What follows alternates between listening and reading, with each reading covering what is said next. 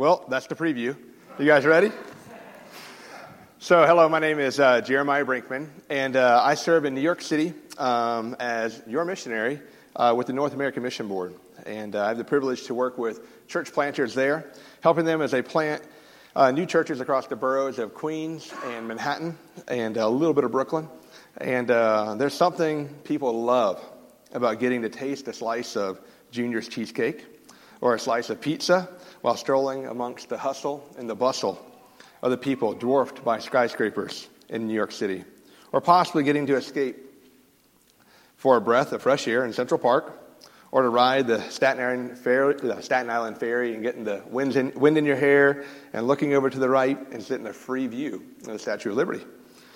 But in all these infatuations, with the shows, the sights, the smells, the flavors, it is easy to miss the millions and millions of people who live and work in the city who don't know Jesus. So, my focus in New York City is aimed at helping our church planters in the city as they engage and reach these people. And so, you guys, thankfully, are a team player in that, and I get to work with you. And so, thank you for that opportunity um, because uh, part of the support that you guys give as your church uh, goes to help support the North American Mission Board. And that's what enables me and my family to be there to do what we do. And so uh, I haven't always been in New York City. Um, for the last four years, I live just an hour north of here in Port Henry, New York and, uh, and helped plant two churches up there. And uh, it's been an honor to serve the Lord here in New York. And uh, so this is sort of like a homecoming. I was glad to come back and hang out in Glens Falls and, and, uh, and a little bit in Lake George today and go hiking. I missed that, you guys. So thank you. It's been fun. You know, I appreciate that. And so, but you guys, I, uh, the thing I really want you to hear and see from me this evening is I want you to see what would God do with you. And, uh, and I want to tell you a little snippet of my story because uh, I'm just a regular guy.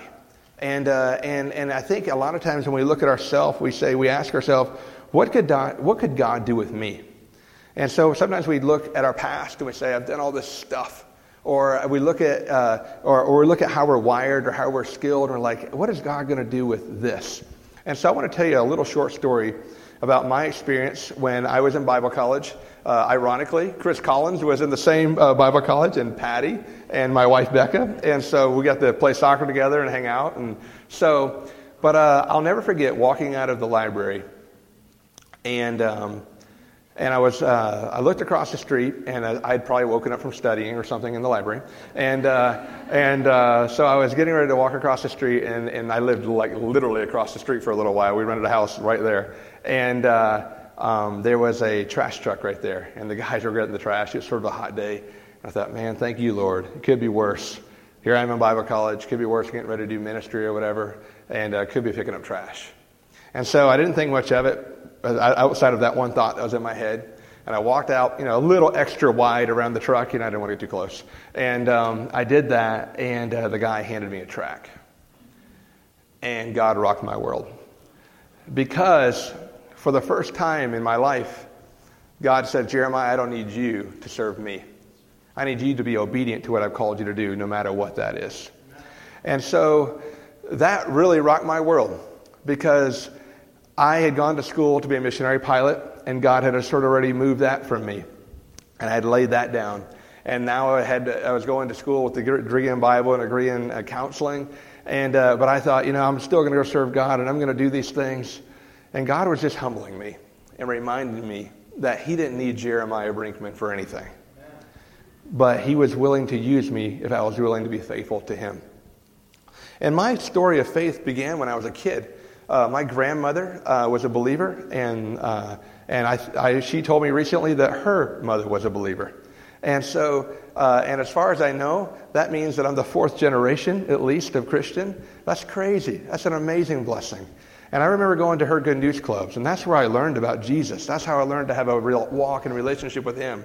And my mom and dad took me to church.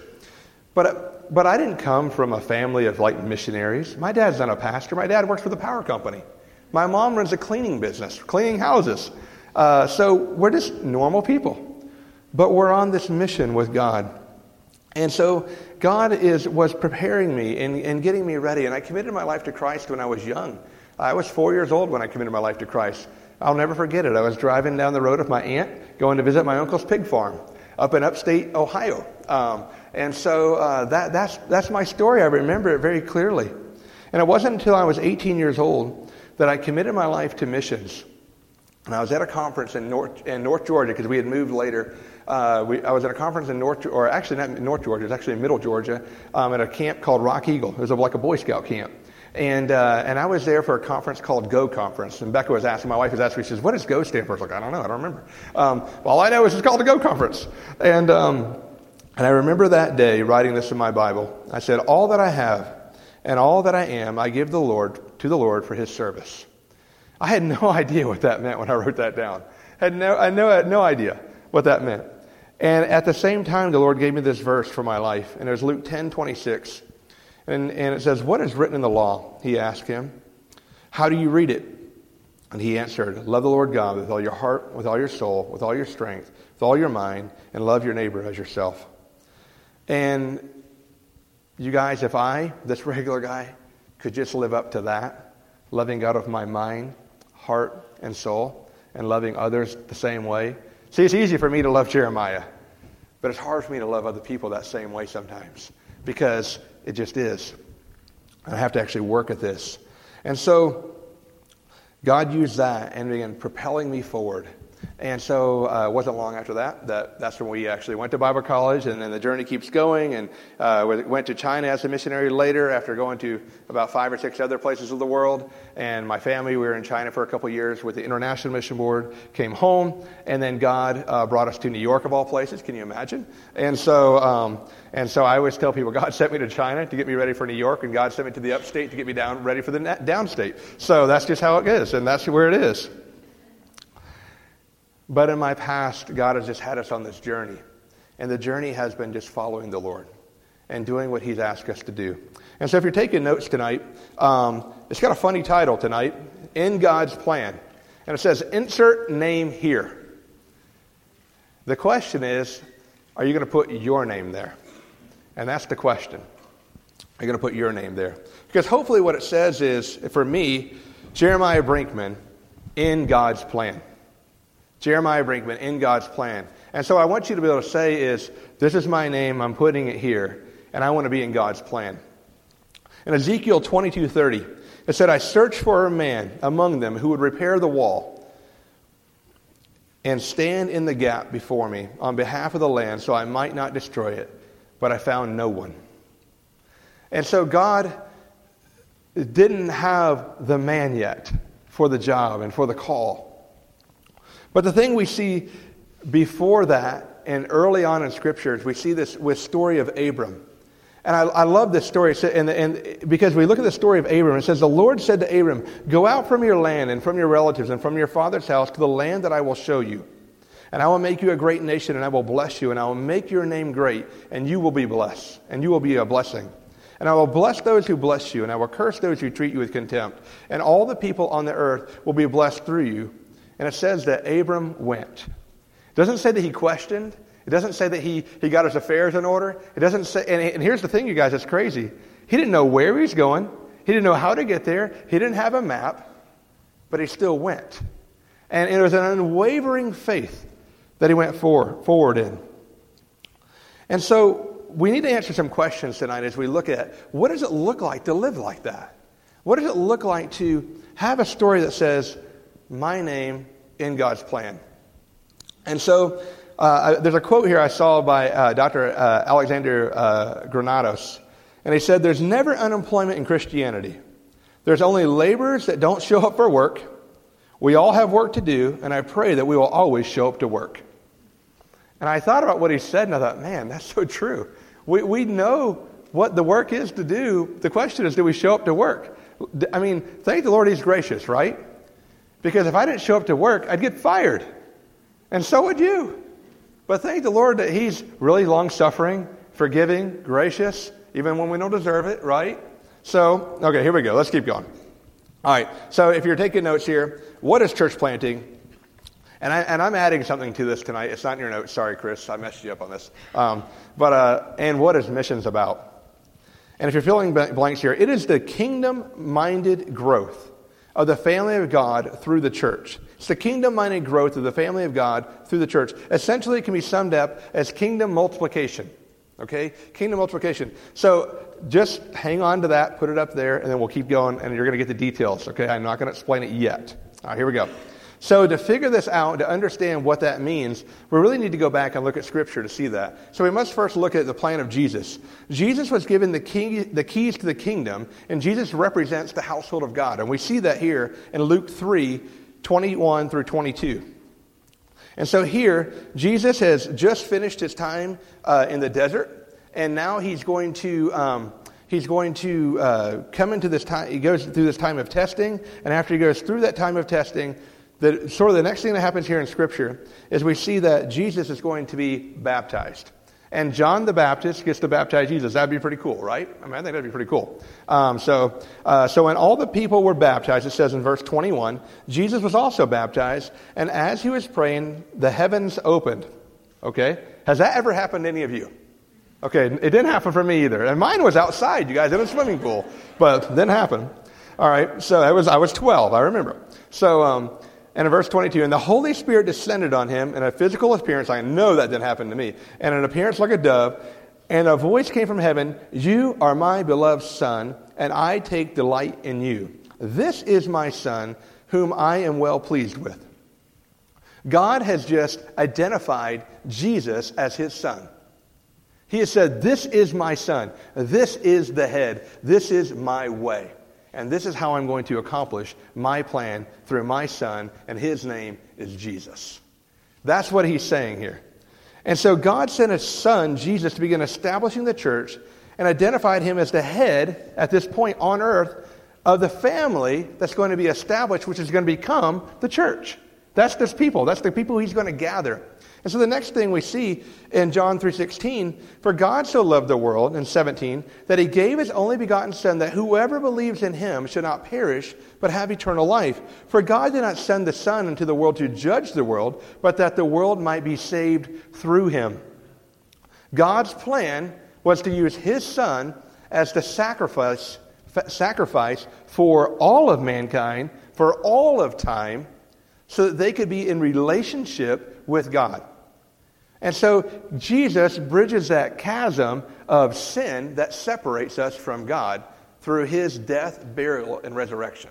And so that's incredible. And so then we get to see next this, this I, what, so first God identifies his son. We sort of get the picture of what God is doing here in, in John 3, 16 and 17. And then we're going to see what Jesus begins to do with, with this plan. What is God going to do? So here we go. Matthew 4. Matthew 4. Jesus begins to train up these disciples.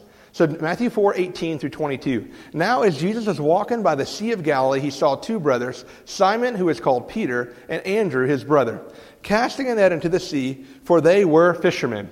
Regular guys. These are regular guys. And he said to them, Follow me, and I'll make you fishers of men. Immediately, does sound familiar? Abram, here we go, these guys. Immediately they left their nets and followed him. Going on from there, he saw two other brothers, James, the son of Zebedee, and John, his brother, and the boat was uh, with Zebedee, their father, mending their nets. And he called to them. Immediately they left the boat and their father and followed him. They left their boat, which means they left their livelihood, everything they knew. They left their father, which means their inheritance, and the future of any income that they might have catching fish. So to follow Jesus. Francis Chan says it like this He says, The job description of a disciple maker is the same as that of a disciple of Jesus Christ. It requires everything. It means following Jesus in every aspect of your life, pursuing Him with a wholehearted devotion. It is a radical abandonment of all that we hold dear for the sake of the gospel being proclaimed to all people. It is a radical abandonment of all that we hold dear for the sake of the gospel being proclaimed to all people. And so it has nothing to do with me. And it has really nothing to do with you. It has everything to do with God and His mission and what He's trying to do. Now, what's cool, though, is that God allows us to be a part of His mission, right? And He chooses to allow us to be a part of it. But we have to be willing servants. And we'll get to that in a little bit. But I want you to see this. But these men that were seeing the disciples are willing servants following Jesus. So let's move down to Luke 9 1. And he called the twelve together. Now we've got a few more. And he gave them the power and authority over the, all the demons to heal diseases. And he said to them, so he sent them out to proclaim the kingdom of God and to perform healing. And he said to them, Take nothing on your journey, neither a staff, nor a bag, nor bread, nor money. Do not even take, don't, don't even have two tunics. I mean, so I mean, don't take a change of clothes. And then, whatever house you enter, stay there until you leave that city. And as for those who do not receive you, as you go out from that city, shake the dust off your feet as a testimony against them. And verse 6 departing, they began going throughout the villages, preaching the gospel and healing everywhere. Go out and proclaim the kingdom. God the Father sent his Son, Jesus. He said, Here's my Son, who I'm well pleased. He's going to establish the kingdom. He starts doing that. He starts gathering these disciples. He starts discipling them. And then he begins sending them back out to proclaim that the Messiah is here and this is the way to God. This is the way, the only way through Jesus. That's the plan. Mark 8, 34 through 36. And he summoned the crowd of, with his disciples and said to them, If anyone wishes to come after me, he must deny himself, take up his cross, and follow me. For whoever wishes to save his life will lose it. But whoever loses his life for my sake of the gospel will save it. For what does it profit a man to gain the whole world but to lose his soul? And so, last I checked, you guys, did we get to take any of our material stuff with us, anyways? I mean, do you guys know dead people? I do. Well, I did. Do I still know them? I don't know exactly Greg. So, anyways, um, so what did they take with them? Nothing, right? And so even if we buried them with stuff, it, well, that was a waste. We could have done something with that stuff, right? I mean, why did we do that? Now people go out and dig it up, you know, so, or go find it in the ocean or whatever. There's shows about that. There's whole shows on Discovery Channel about this, you know? Okay, so, all right. But what's the point? Why are we accumulating all this, right?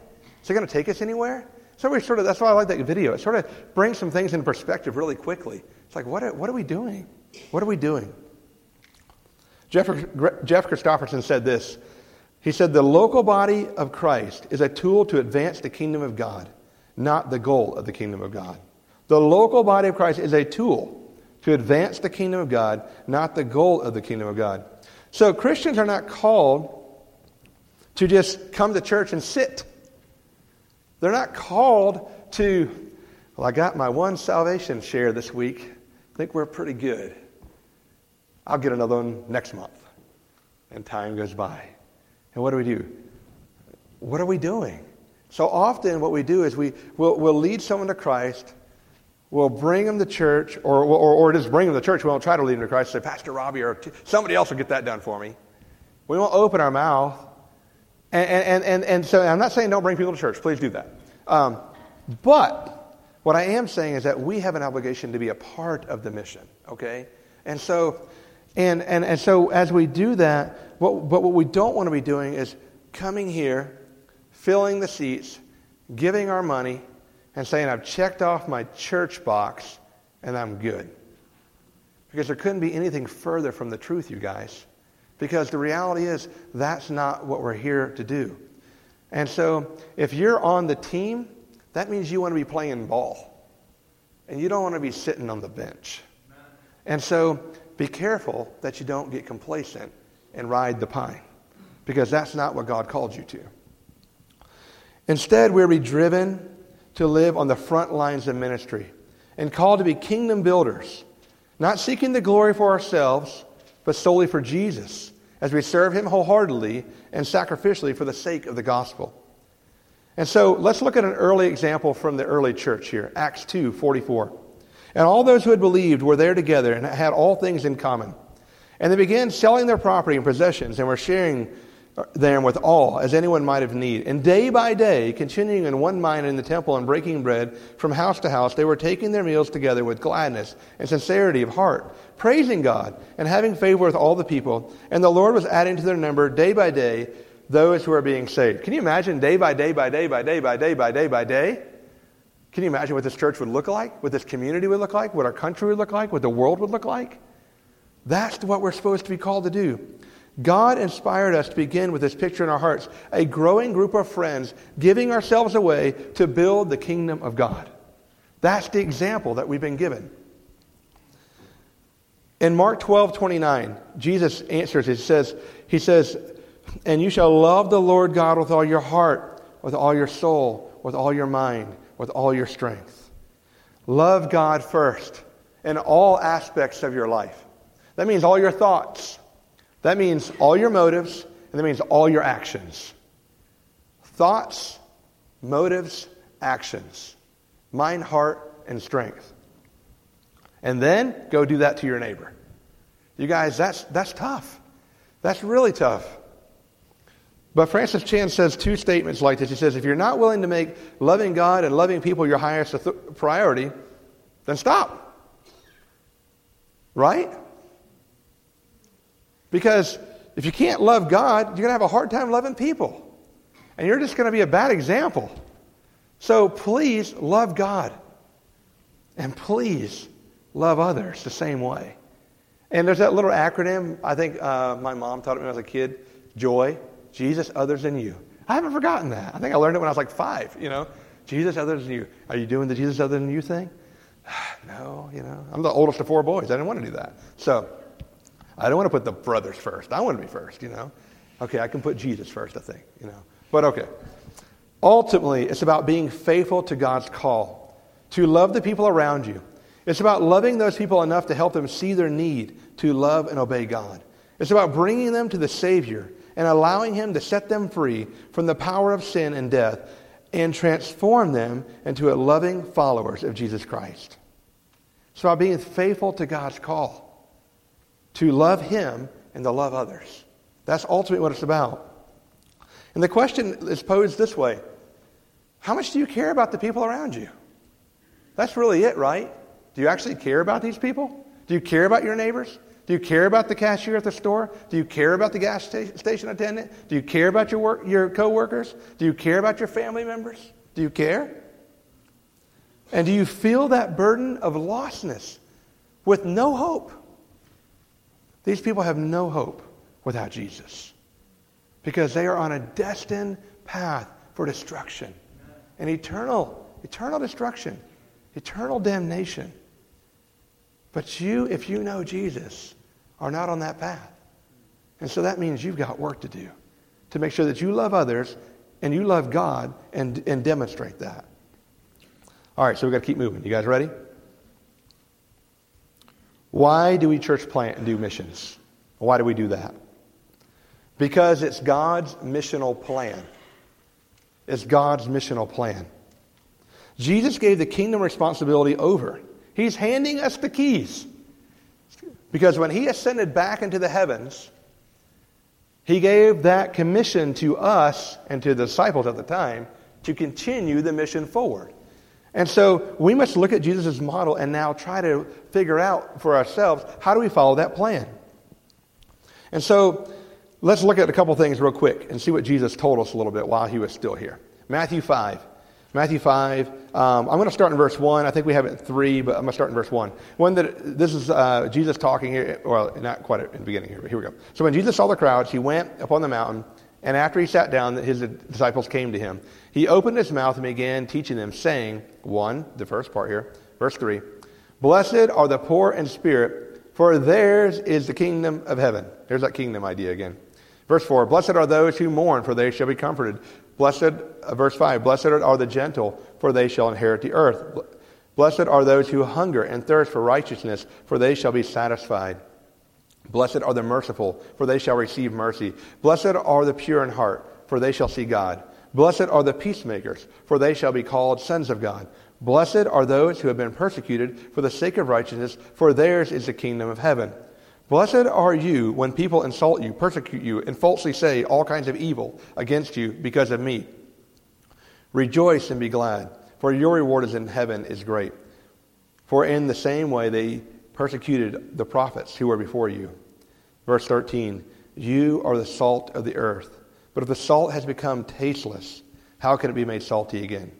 It is no longer good for anything except to be thrown out and trampled underfoot by men. You are the light of the world. a city set on a hill that cannot be hidden. If we want to proclaim the kingdom, there's a great example here of what that might look like, of how we live our life in, in the way that God would have us to lead it, live it. The poor in spirit, the gentle, the one who hunger and thirst for righteousness. That's who God's looking for, these kind of people. These, this is how we pattern our lives after Jesus. That's how we do that. Because we're supposed to be a little salty. People are, you know, when you put salt on food, usually it tastes better. Usually, unless there's too much. But usually it tastes better. What else can salt do? It preserves, right? And so it's a good thing. But if salt is tasteless, then it's probably not effective at all. And so that goes back to the idea of being benched, you guys. It's that idea of being benched. You're the light of the world, a city set on a hill that cannot be hidden.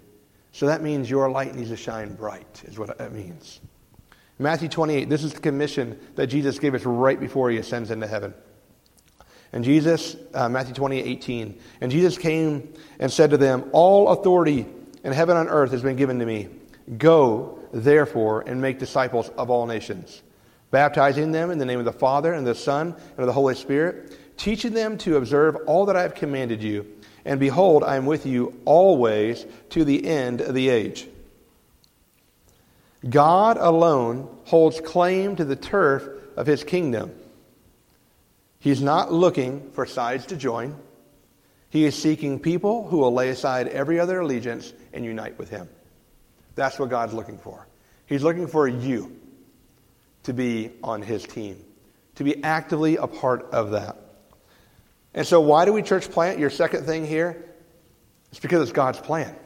It's his missional plan to reach the world. So, we are following Jesus, who is our leader, who God established to do that. We're following his example with our lives to do that. And so, the question sometimes we are like, well, man, being a missionary or being a church planter, I mean, I love what these guys are doing, but I don't think I could do that. Yeah, you're probably right. You probably can't. Not without Him. Remember, it's not about you. It's about what is God going to do with you. Because last I checked, isn't He in charge? I mean, if He wants to wipe me off the planet right this second and leave a greasy spot on the stage, He can do that. Because He holds all of it in His hands. Because He's the Creator. He's all powerful. He is the God. Not a God, but the God. He is the I am. And so sometimes we ask ourselves, what can we do? Well, there's four things that you can do real easy. You can fill them in here. Four things. One, you can pray. Prayer is powerful. And so think about what prayer is, you guys. When we pray, what are we doing?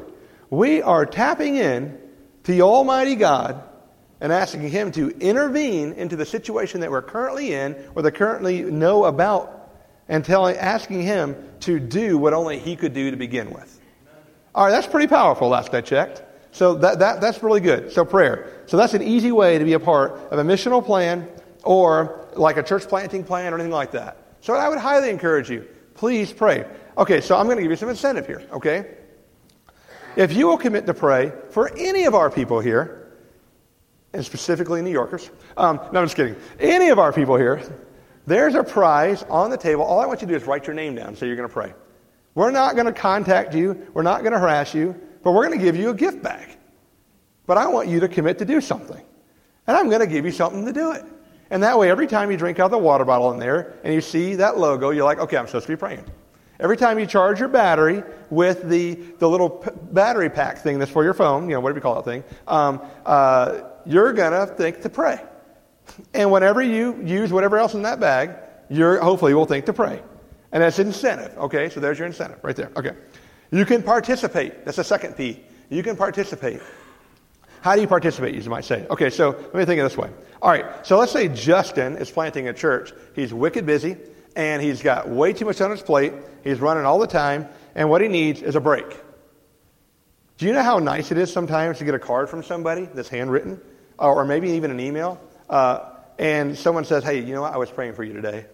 Oh, and by the way, I care about what you're doing. Here's a gift card for you and your wife to go take a date. Or I tell you what, you guys aren't that far from you. We'll come down and watch your kids so you can go on a date. That's participating, you guys. It's the simple things sometimes. It doesn't mean that you have to go do it, that means you're a part. And you are a part. Because last I checked, if you're a believer, you're my brother or you're my sister. That makes us family, and that makes Jesus our head, right? And so we get to do this together. That's incredible. Now, the thing that's sort of weird about it is that we don't get to pick our family members. Get over it. We're still called to do it together, okay? The next one is provision, P. The next P is provision. Provision is what? Providing. So, providing. And so, when Chris was talking about doing the offering and what that means, you guys, that's a big deal. Because how do you think this gets done if we don't fund it? And it does cost money. There is sacrifice involved. I get it. I want you to know I do. I get it. But it takes all of us working together. And when you take all of us and 40 some thousand other churches working together to accomplish God's mission, wow. What can you accomplish with that? With millions of people working together. So, do we all have a part? Yeah. What if we all just gave two bucks? What would happen? We could change the world, right? And that's the whole point. We're supposed to be changing the world. By being a planter or a missionary, planter is that next one. Planter. That last one's planter. By being a planter or a missionary, here's the thing. You might be sitting in here tonight and you might be saying, hey, I don't think I'm there yet. You know what? There's a day I didn't think I was there either. I'll never forget the first time I was working as an intern in ministry, and my boss, uh, who was, was the pastor of Lake Placid Baptist Church, said, Jeremiah, I'm going to be out of town in three weeks. It's yours. And I looked at Derek and I said, No, it's not. I said, I'm not doing that. I said, I want to be a missionary pilot. I never said I wanted to be a preacher. And, uh, and, and, and he said, I don't care. I'm going to be out of town and you're doing it. You work for me. And I said, Well, I don't want to. And he says, I don't care. Turn your notes in next week. I'm going to help you with it. Like, man, I didn't sign up for this. I guess I did. I didn't know. Because this is what God's called me to. And so, you don't know, you guys, what God is going to call you to. It doesn't matter what your vocation is. Because your vocation as a Christian is to be working for the Lord. All right. Who can be a part? Number four, who can be a part? Is that on your thing here? Yeah, who, who can be a part? Anyone can be a part, and everyone has a part. Anyone can be a part, and everyone has a part. I want to read you an excerpt from a book called Radical, written by David Platt. And here's what it says He says, God's plan involves sending his servants. So, that is step one in his plan. Very simple sending his servants. God's servants are sent to preach the gospel and make every servant of God is intended to go and proclaim the gospel. Step two. This is step two in God's plan. He sends servants, and his servants preach. Step three. When God's servants preach the gospel, people hear. Unless we are preaching to a wall, people will hear us when we preach. So God sends servants, his servants preach, people hear, and when they hear, they have the opportunity to believe. It's really complicated, isn't it? No, it's not. It's not complicated at all. And so the church planting and missions is about the kingdom minded growth of the family of God through his plan. That's what it's about. God's plan to reach the world is through his son Jesus. If you want to know Jesus, you want to have a personal relationship with Jesus, you want to know what the church is about, you got to know him. It's really important. God so loved the world that he gave his only son that whoever would believe in him would be saved. That's what he did. God has entrusted the gospel to his servants, Jesus' followers, to reach the world and proclaim the kingdom of God. It's here, you guys. We're here to set up his kingdom. This is the idea, right? We're supposed to be spreading the gospel, building the family. That's what we're supposed to be doing. We all have a role through prayer, participation, provision, and going to be a missionary or church planter, possibly. So let's recap this last part. God sends his servants, his servants preach, people hear, hearers believe, believers call on the name of Jesus, and everyone who calls on the name of Jesus is saved. It's not that difficult. But let's look at one last piece and then I'm done. In that same paragraph of Platt's book, he says this That means that there's only one potential breakdown in this progression. When servants of God do not preach the gospel to all peoples, that's the breakdown. We are the plan of God, and there is no plan B. You are plan A. And so we have a responsibility, you guys, to carry the gospel to the nations. And that means to your neighbor, that means to your family, that means your coworkers. That's what we're supposed to be doing. You can't plant a church without sharing the gospel. You can't do that. I mean, what, what would you be doing? You'd be, you'd be planting a country club. That's not what we're called to do. And so, you guys, listen, we all have obligation in that. That's who we are. We lived in one of we live in one of the most underreached areas of the nation with the gospel. So we have an obligation to do this. God has placed you here for this time and for this place. And he hasn't put anyone else here. He put you here. Let's pray. Lord, I thank you so much for your word. I thank you so much for the example you've given us through your son, through the scriptures we read about the apostles. And Lord, through history, as we look at men of God who followed you. And Lord, tonight, as we really look at ourselves and say, can I put my name in that blank? I pray that we count that seriously. Do I really love you with my mind, heart, and soul? Do I love others the way you love them? Lord, I pray that you would just lead us and guide us through this time. Lord, I pray that you convict our hearts. Lord, I pray that you would drive us to your mission. Lord, I pray that you would get all the glory. In Jesus' name, amen.